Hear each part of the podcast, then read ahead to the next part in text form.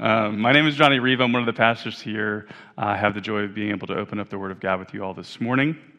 We're going through the Psalms this summer, and so we are in Psalm 7 uh, this morning. I promise you, I'm going to mess with this mic the entire time because it keeps wanting to go up into my eyeball, and no one, no one wants that. So we're going to try against that. Uh, so we got to open up Psalm 7. Um, we're going to start here. Um, do you guys remember? Well, you, you, I hope you do. Uh, the phrase that has become sort of this like cultural parody: uh, "Keep calm and carry on." You've heard this, right? Do you know where that started? So, uh, it was developed by the British Ministry of Information in 1939 during World War II, and the whole intent was to put up these posters to boost morale in case of a German uh, invasion of England. Uh, and so that actually didn't happen. Germany didn't invade England, did a lot of other stuff. Uh, and then post war, that whole uh, poster kind of thing fell away. We lost sight of him. We didn't see him for a while until early 2000. Uh, in a bookstore in England, somebody pulled out one of those posters and thought it was neat threw it up on a window, and people loved it. And so they started reproducing them. And then, as we know, it became this weird parody cultural phenomenon where we see t shirts now that say, not keep calm and carry on. Um, the reason I talk about that is because it was just a really interesting way to approach giving people confidence. I don't know what that would look like today if we were in some wartime and we had to boost morale because of an invasion. I don't think we'd be throwing up posters everywhere. Maybe it would be I don't know, Instagram Reels or something. Um, but uh, it, it made me think a lot about what brings us confidence.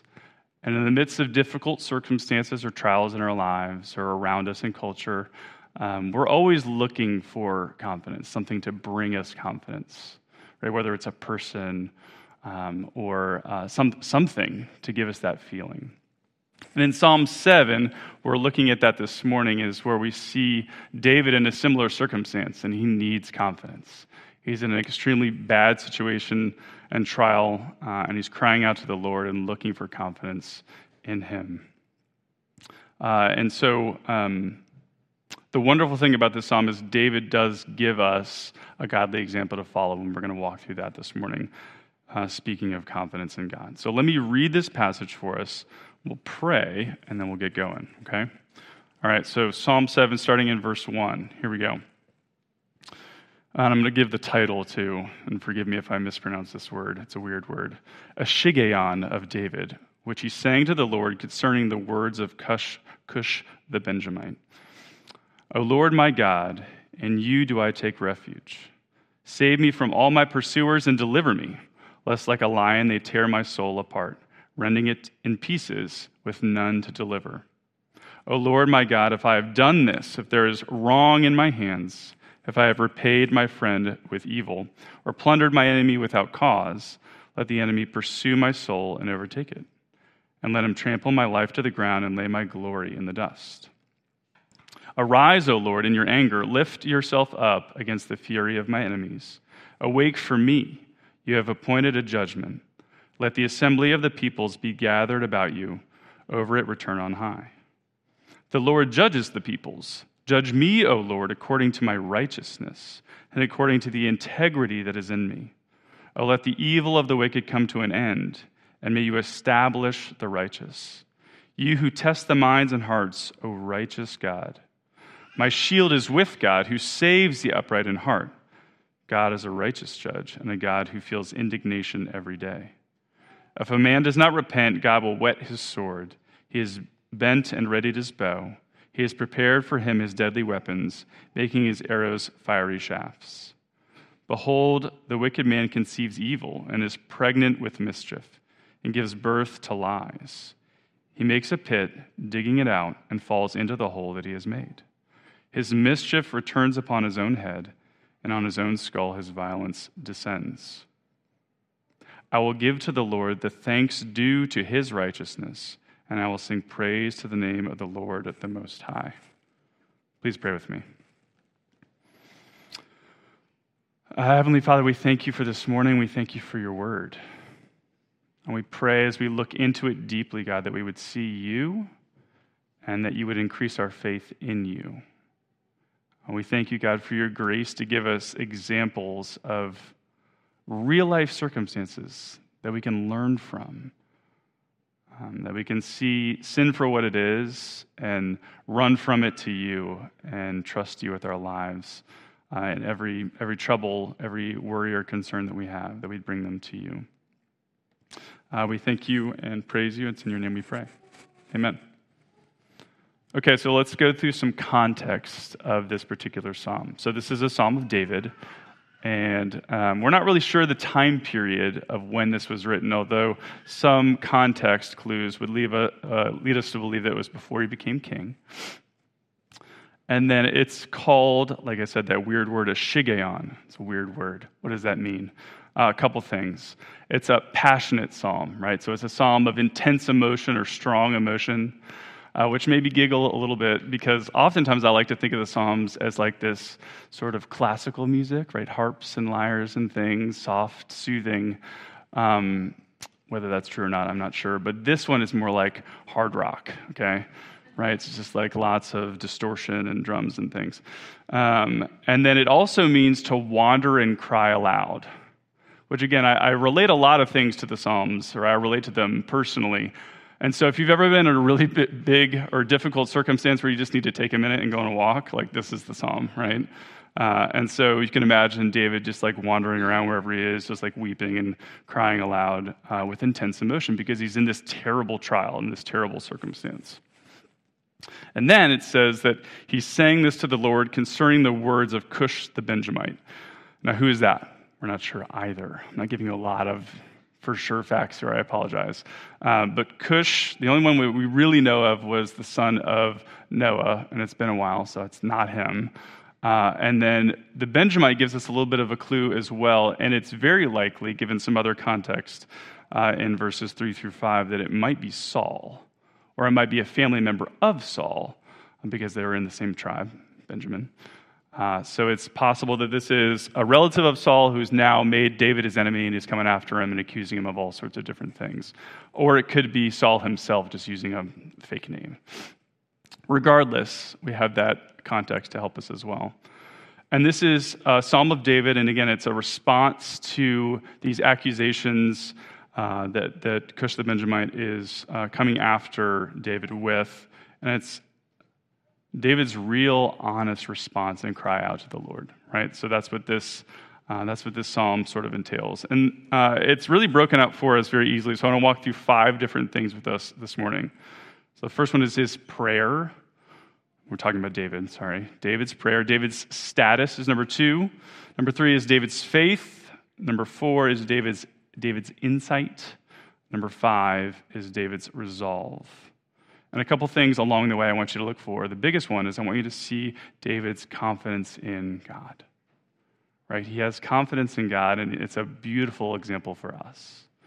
I also want you to see sort of this pathway and progression that the psalm leads us on, because it's David's progression as he prays and kind of cries out to the Lord, but also you kind of see this progression of, um, I guess, your, your opportunity for either integrity, character unto the Lord, or sin you kind of see that progression woven into this psalm as well. Uh, okay, so let's talk first with about David's prayer. This is verses one and two. Uh, so again, David's being accused and attacked and come after by Cush the Benjamite.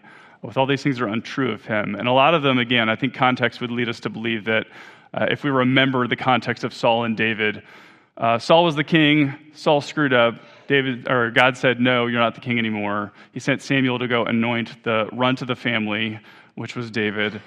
Uh, but then there was all this like, who takes over? How does this work? Saul was unwilling to give up the throne, and so he was like, I'm going to go kill David. I'm going to kill his entire family, most likely, so that I can keep the kingdom. I can keep the throne. That is essentially most likely the context that we are in with this. So it's not just like, you know, somebody saying David's like a bad shepherd or something like that. This is a very intense circumstance. Uh, so at the beginning of this prayer, the first thing David says is, O Lord my God, in you I take refuge. Save me from all my pursuers and deliver me, lest a lion tear apart my soul, rending it into pieces with none to deliver. And so as I read this, the first thing that stands out to me is the first thing he says is, like, God, I trust you. right? The First thing. And if I'm really honest, when I'm in a really bad circumstance, such that I want to like go outside and wander aloud and cry and scream, um, I don't think that my heart is there yet. And that you see the confidence that David has to come before the Lord and say, I trust you. Uh, my life is in your hands. You're the safest place for me. That's the first thing he says, stood out to me.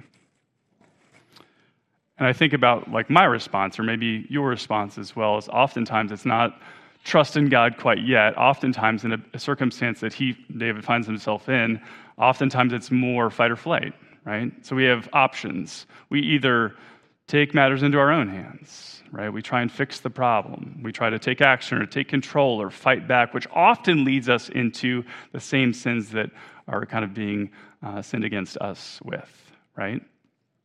So we could take action or we can run, right? Fight or flight. We can run. We can escape. We can avoid. We can deflect. We can numb because we don't want to feel the difficulty that the circumstance brings. But David trusted the Lord immediately. His first words out of his mouth You're my refuge. The second thing I want us to see within uh, David's prayer is that again, this is a high stakes circumstance. And you see that in his language. He says, I fear that a lion is going to tear apart my soul with none to, to deliver me. And sometimes I think we think, because David does, he uses very artistic language. Uh, except we remember that David was a shepherd, and I think he actually saw lions tear things apart often right? He killed lions. They were trying to tear apart his own flock. So this is something he's literally seen. So I don't think he's being over the top in these words necessarily. But you, you see the honesty and the feelings that he actually has given the circumstance he finds himself in, right? It's not some minor problem, it's huge, it's all encompassing. But it led me to, uh, to think about this as well is that in the circumstance, David says, I trust you, God, you're my refuge. Please save me and deliver me. But then for us, sometimes I think we read this and we say, well, my problems aren't that big of a deal. So I'm just not going to bring them to God.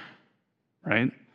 We read this and we say, well, you know, no one's coming after me to kill me and my whole family. I don't think I feel to the level that a lion's going to tear my soul apart. Or maybe you do. But either way, sometimes I think we, we try to fix our problems we don't think that God cares about them if they don't level up to this example. And so I would just remind you that uh, God cares about you personally. He cares about the things you're feeling right now that you brought into uh, this room in your heart. Right? He cares about those for each one of you. And his word backs it up. He says he wants us to cast all of our cares to him, not just the big ones, not just the important ones. He says, Come to me, all you who are weary, and I'll give you rest. He doesn't say, Come to me when you finally have a big problem, and then I'll care for you. And then we reference it in, in Psalm 34, right? He says, Call to me and I'll answer you and, and save you from all your fears and all your troubles, not just the big ones. So I think sometimes we hedge a little bit and say, well, this isn't a big deal. I'll take care of it myself. When God would have us cry out to Him in all the fears and all the concerns that we have. But again, I want to highlight in David's prayer, his confidence was in God, and he knew that God was the only solution forward. So that's David's prayer. The next is David's status. That's verses 3 through 5. This is where sometimes I really relate to David and the way he expresses himself emotionally. I feel like I'm kind of wired that way. But then he says stuff, and I'm like, I would never say that. So then I don't relate to him any longer. Um, and you see a lot of this in here, right? Uh, so in verses 3 through 5, he essentially describes his status before God and he's claiming innocence. So he's being accused of all these things and he's saying, No, I'm innocent. I didn't do those things. Right? So 3 through 5 says, Oh Lord my God, if I've done this, if there's any wrong in my hands, if I've repaid my friend with evil or plundered my enemy without cause, let the enemy pursue my soul and overtake it. And let them trample my life to the ground and lay my glory in the dust. Uh, that's a lot. Right? So he's maintaining his innocence uh, in a very profound and very specific way. And he's essentially saying, if I'm not innocent, Lord, let him have me, let him win. And again, that's hard, I think, and uncomfortable for us because I don't know that I would say that. Because what, what, you know, there's a small chance that I'm wrong, or a small chance that I did do something incorrect.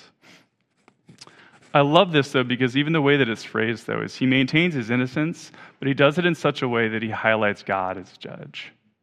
Right? He doesn't say, uh, God, I didn't do this. God, like, if I have done this, right? He's, he's essentially saying, if I'm guilty, and God, you're judge, you're the perfect judge that sees all and knows all, then let him have me. Let me reap the consequences of my sin. But God is judge, not him, even though he maintains his innocence. And I think it's also, again, a very honest prayer, right? He's not trying to manipulate God, uh, or it's not tongue in cheek where he's trying to get something by saying something kind of courageous. Um, and it's also not presumptuous or arrogant, right? I think sometimes when I read, and I love that Pastor Nate said this at the very beginning of this series, is sometimes um, it's hard to relate because we, I don't know, we try and think of ourselves as David, even though we're not.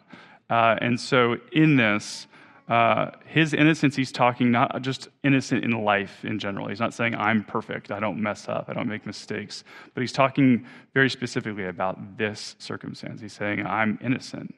I think that's even bold to say, and I think it takes a lot of emotion and, and, courage for him to say because he didn't really sign up for anything that he's going through, right? Saul was king, God said no. He made David king. David wasn't like knocking the door down of Israel saying, like, can I be king? Saul's a bad king. Uh, he didn't ask for any of these things to kind of come his way, and yet now he finds himself where he does. But his confidence still remains uh, in God. Uh, the, the other thing that I want you to see in this as well is uh, you see David's confidence in the way that um, he has confidence in God as the righteous judge who sees and knows. Again, he puts himself, his innocence, in the way that God is judge, and he trusts that God will make the right decision, that God sees all and knows all. And he actually talks about that later as well, which we'll, we'll, we'll cover. There's also an implication in here that while he's innocent currently, he intends to maintain his innocence. Right? He intends to maintain his character, which I appreciate because, again, if we think about King David, um, one of the things he was known for is being um, very successful in war. Right? He wasn't allowed to build the temple because God said he had blood on his hands. Right? And so, um, if he wanted to fix the problem, he very well could have pretty easily. Right? it's no problem for him to say, oh, yeah, uh, Saul's after me, but I'll just kill him, and then we're good. Uh, but he, he didn't do that, and he was intending to continue to keep his innocence and his purity and his integrity before the Lord, right?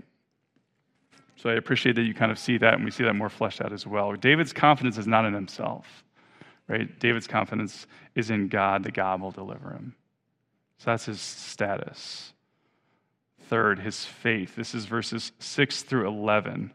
So now it gets more uncomfortable, in my opinion, uh, as David continues to like flesh all this out. Starting in verse 6, he essentially uh, asks God to bring justice and judgment on the wicked, right? And again, very specific. Verse 6, it says, Arise, O Lord, in your anger. Lift yourself up against the fury of my enemies. Awake for me. You have appointed a judgment. Let the assembly of the peoples be gathered about you over it return on high.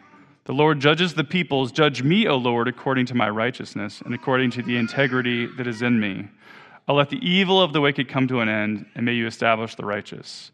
You who test the minds and hearts, O righteous God, my shield is with God, who saves the upright in heart. God is a judge, a God who feels indignation every day. So David calls on God to rise and expresses anger and fury and judgment on the wicked. And there's an aspect of this that we are comfortable with, right? Unless it's unless we're unsure of ourselves and our standing before God, right? So we're like, yes, God, smite the wicked, unless it's me. And then don't, right? And like judge the horrible people unless I'm in that category, and then be merciful, please. Right? So it's uncomfortable for us to say this, and some of it exposes where our confidence lies because we're comfortable saying that. And I heard a, I heard a professor say this once. I don't know, it was a pastor he says, We're very judgmental uh, to people that uh, struggle with things that we're good at. Right? So if you're timely, you just judge people if they're late all the time. Like, how could you be late? That's not a problem for me. But then we're very merciful to people that struggle with the same things we struggle with, right? So if you are a late person, when people are late, oh, no worries. It's my problem too. I get it. some of that comes up in with this, right? So our confidence in God is sure unless we're, un, unless we're unsure of some of the categories of our life, unless we have some sin that we know that we're still struggling with, that we haven't confessed, we haven't repented of. But so, even in that, for David to say these things, you see where his confidence lies, right? He's comfortable saying, like, destroy the wicked, right? Why? Because he knows that, and we'll see this later, we see this in the end of this section, he knows he's covered by God right? He knows he's still wicked. He knows he's still sinful. And we see that played out in his life, you know, all the history that we have in the Bible. Um, but he knows that he's covered by God. He's not sitting up there saying all these things, which again, I would have, I have a lot of uncomfortability saying things that like, judge me according to my righteousness and my integrity. Right? But he knows he's covered by God. He's not saying, I'm a perfect person, so you can judge me because I have no problems right? So you see this confidence that he has. Second, uh, David, like I said, includes himself in this call for judgment. He's self aware, too. He understands uh, that God is a righteous judge and that he's able to judge in this sense. And again, he's even maintaining his innocence yet again, saying, um, Judge me according to my righteousness and according to the integrity that is within me. I'd like to think Davis, uh, David, excuse me, my son's name is Davis, so I messed this up. Sorry, buddy. Um, I like to think he's talking about it in two ways. And this is sometimes why we struggle with the things that David says, uh, is that oftentimes David's talking about the here and now when it comes to judgment, and we're thinking like end of the world judgment, right? And that's, that's in line here too. That's why he can say these like very strong things that he's saying. Um, but he's talking about bring judgment to the people that are causing the circumstance now, Cush, Cush the Benjamite, like my enemies. But, but it, it, it's also leaning towards God's final judgment. It's both, right? And so he's able to say these things like, I'm innocent, so yeah, judge me. I didn't do it. But he's also saying, I'm hidden in God, so judge me because God's my shield, God's my covering. And then you see that confidence in some of the things that he says, right? He says, End the wicked, establish the righteous. Uh, he says, um, You who test the minds and hearts, O righteous God. It reminds me of Psalm 139, right? Search me and know me. Like, test me and see if there's any wicked way in me and lead me in the way everlasting. David's aware of these things. He's not aware of perfection and integrity that he has in and of himself. His confidence is not in himself. His confidence is in a just and holy God who judges perfectly, but who also is his covering, right? He says, uh, My shield is with God who saves the upright in heart. The, the reason he's able to be upright in heart is because God is his shield. God is a righteous judge who feels indignation every day. Again, David would know that, right? That means God feels indignation because of our sin every day because we sin every day and we need his shield to cover us every day. So, you, again, you see more and more and more of David's confidence in God. That God will deliver him from this trial, but also will deliver him from his, his own personal sin come final judgment. Number four, David's insight, verses 12 through 16. So here's where we see David's faith and understanding of God kind of continue to take shape because you see sort of this um, familiar progression that sin leads people towards. It says, If a man does not repent, God will whet his sword. He is bent and readied his bow. He has prepared for him his deadly weapons, making his arrows fiery shafts. Behold, the wicked man conceives evil and is pregnant with mischief and gives birth to lies. He makes a pit, digging it out, and falls in the hole that he's made his mischief returns upon his own head, and on his own skull his violence descends. David sees that the only real path forward is trusting in God because he sees the path that sin leads towards. He sees that progression, right? It's one we know, right? Romans 6, the wages of sin is death. He knows that. James 1, right? It talks about this very the same language, this idea that sin when full born leads to death when full grown. It's using this sort of imagery of pregnancy, right? It starts here when it grows, eventually, when it's full born, leads to death. That's the way that sin goes. And even Proverbs 26 says, Whoever digs a pit will fall into it, right? you reap what you sow. So if you're going to walk that way in sin and wickedness, you'll be destroyed in the end. And I was talking with a friend earlier this week. It's interesting, though, that David sees this and we know that he still sins, right? It's weird for somebody to see that so clearly and write it down like that and then to fall into different uh, lots of different sins over the course of your life. You figure they wouldn't, but that's the reality of humanity. That's why our confidence needs to be in God, not in ourselves, because we're weak. We can know that clear as day and then go, you know, do what they do, what David did with Bathsheba. Like, how does, that, how does that happen? We're weak. We need God. We need to be confident in Him. And then the other thing I love about this as well is he understands the reality of the pervasiveness of sin, but also our need for God. Because at the very beginning of that section, he says, If a man does not repent. So he understands that our, our way forward is not to be confident and to achieve perfection and make sure we never make mistakes. Our way forward is God is our confidence, God is our covering by repenting. When we do sin, which we will do, which he did, which he's done, right? And it's, he's aware of it as he talks about, again, the God who feels indignation every day. Sin is pervasive, so he needs, he needs God's covering, but we, we have the opportunity that God's given us to repent and run to him. Okay, last one David's resolve. This is verse 17. And if you see, for the most part, the way that the, well, if you're looking at the paper Bible, uh, the way that I've sort of broken it up, or I've kind of saw it broke up, broken up, kind of goes along with the little paragraphs. But then verse 17 sort of stands alone, right?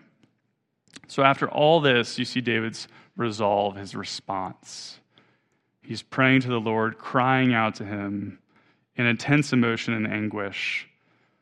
And then he sort of stops, right? And the thing I remind you of sometimes when we read the Psalms too is I think we treat them like a sitcom where like in 30 minutes there's a problem and then it's fixed, right?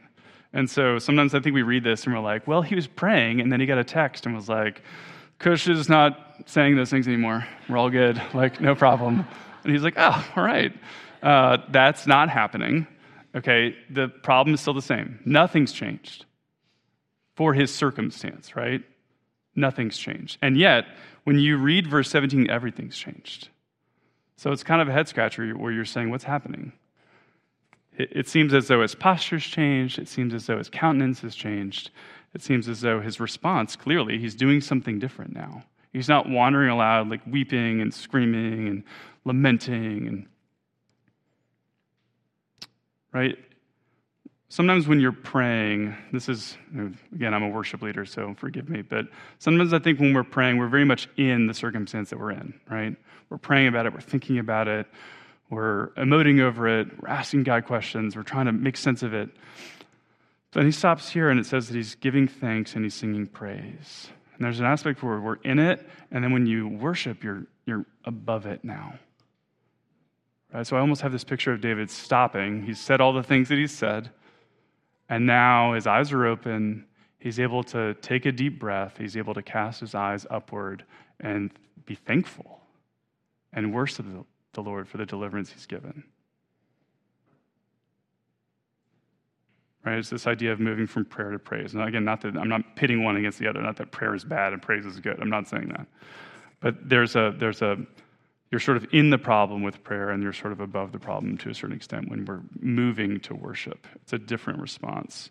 But it highlights the sense that David understands that he is delivered. Even though he's not delivered yet, he is.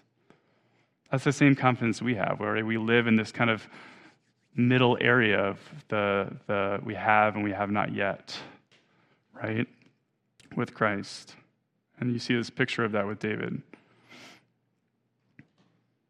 And because he understands he can have confidence in God, even though he's not delivered yet, he can have confidence that God will deliver him. He's sure of it. So much so that he's able to give thanks to God and praise him before it's done which is so weird if we're honest, right? To, I think most of us would just wait and be like, God, can you do this? Great. When you do, then I will say thank you, and then I will worship you. But David does it in real time because his confidence in God is that strong. Okay. So, how do we respond to this? right? So maybe some of you came in this room this morning and you're in some pretty intense circumstances yourself.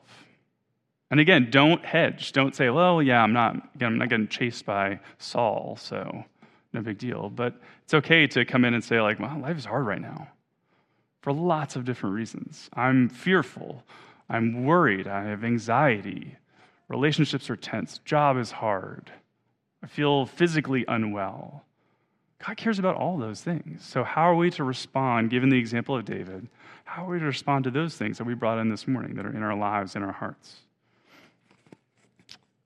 So, the first is these are the things I'm coming up with. So, you know, uh, first is have confidence in God. Like, I actually pray about them first. Just try it. And I'm talking to myself here too. I'm a fixer, right? So it's like, well, okay, I'll pray once I've tried everything else, okay?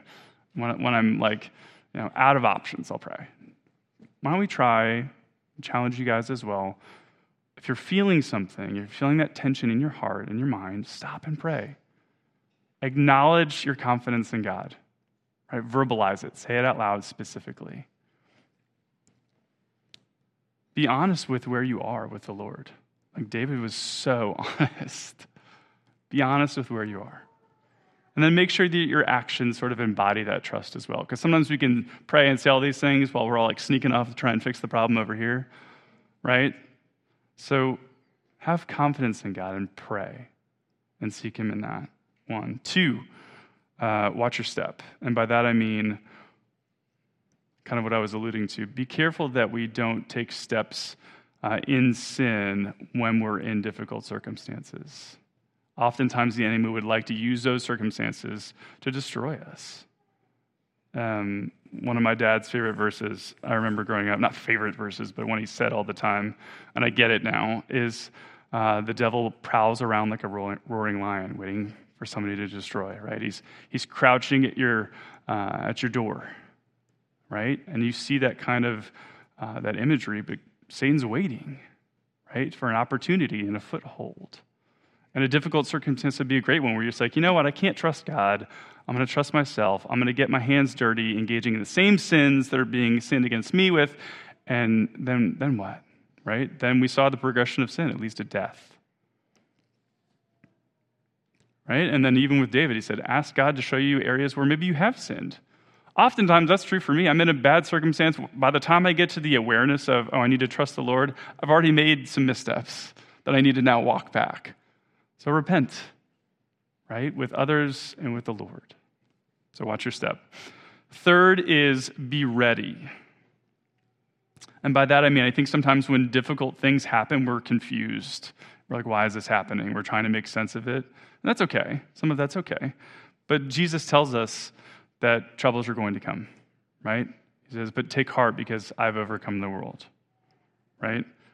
Uh, 2 Timothy 3 talks about how uh, times are going to get more wicked, not less, more contentious, not less. So don't be confused when that happens and when it brings difficult circumstances into your life and the, and the lives around you.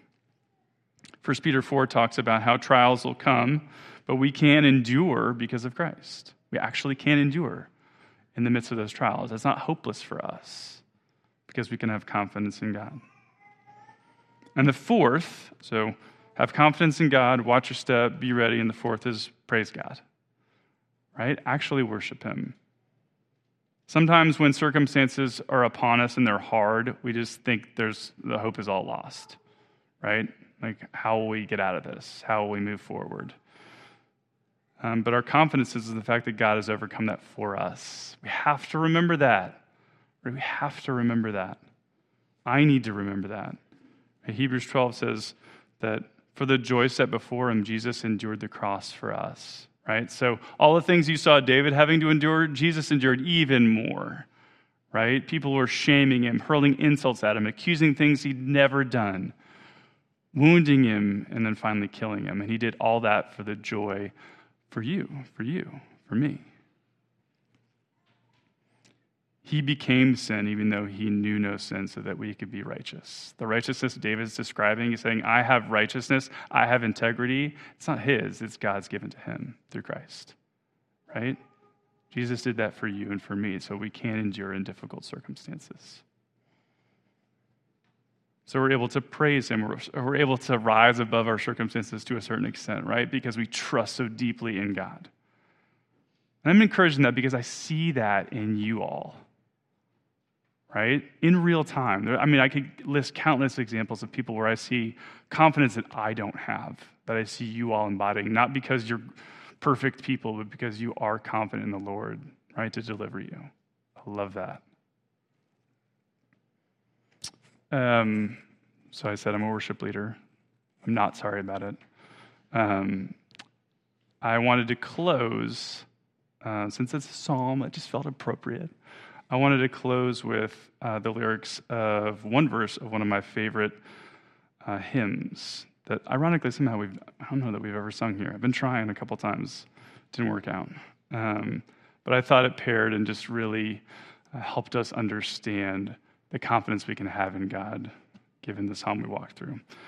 The hymn is called Be Still My Soul. And so I'll read uh, verse one of this and then I'll pray, okay? That's what it says. It says, Be still, my soul, the Lord is on your side. Bear patiently the cross of grief or shame. Leave to your God to order and provide. In every change, he faithful will remain. Be still, my soul, your best, your heavenly friend, through thorny ways leads to a joyful end. Pray with me. Heavenly Father, I thank you for this morning, God. I thank you that you are a God who is faithful uh, to be our help, a God who listens when we cry out to you, a God who is good to deliver us from our fears, our concerns, our needs, our troubles, all of them, as we trust in you. And God, I, I think it's very likely that most of us have come in this morning with a trouble of some kind that we're bearing and walking with, God. And I thank you that we know that you're there with us that you will deliver us, that you will provide for us, that you will protect us, you will give us what we need, what we most need in you. We pray that you would build our confidence in you, maybe through this particular circumstance we're walking through, that our faith would grow, that we know, just like David knew, that we can completely be confident in you because you will deliver us, God. We love you. It's in your name we pray. Amen.